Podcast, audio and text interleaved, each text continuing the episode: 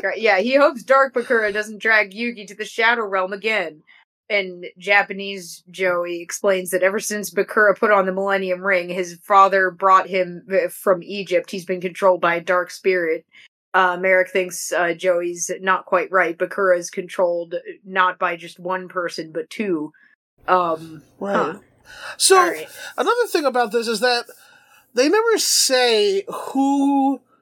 they call it the spirit of the Millennium Ring, and we could call him Dark Bakura, but we don't know who he actually is. In the way that we know that Yami... We don't know who Light Bakura is either. I think he just goes to their school, he wears a sweater, he's around some episodes. He's... No real...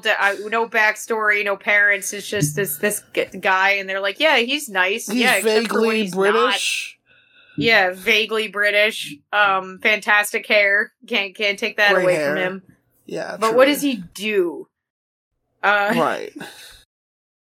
He has white hair.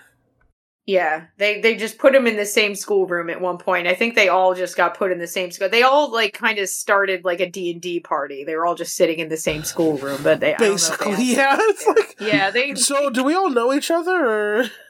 Yes. Yeah, you guys all go to the same rolls of dice school. School. Oh, okay. Yeah. Are we friends? I think the two tall ones will be friends. They'll bully you, and then in the second session, you guys will become friends. Yeah, and then the girl will put a smiley face on their hands, and you'll put your hands together. It'll make sense. Totally. Your friendship will last forever, even though the marker washes off.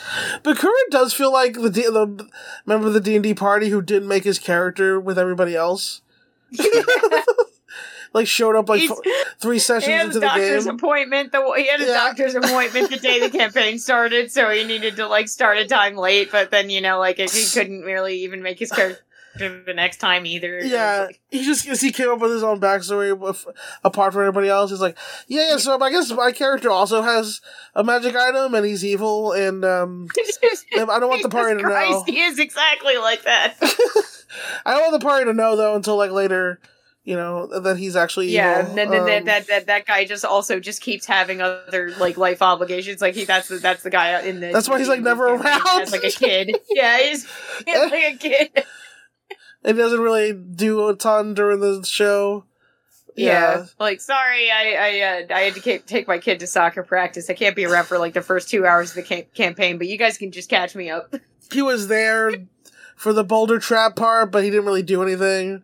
And then the DM is annoyed because he has to keep bringing his character back into focus randomly.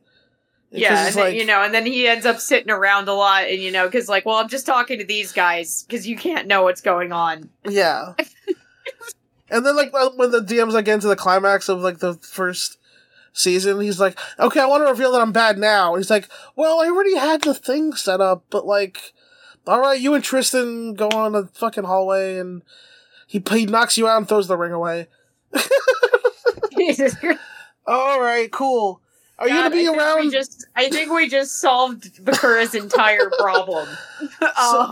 So is your schedule gonna change next year? No, I'm actually gonna miss the first 4 months, but then I'll be back in the summer. Alright, fine, that's fine, actually. That's fine. That's fine. I'll wait till the bad guy gets to the city, and then we'll... we'll just bring your character back in. Bring your character back in. It's fine. Don't worry about it. All right.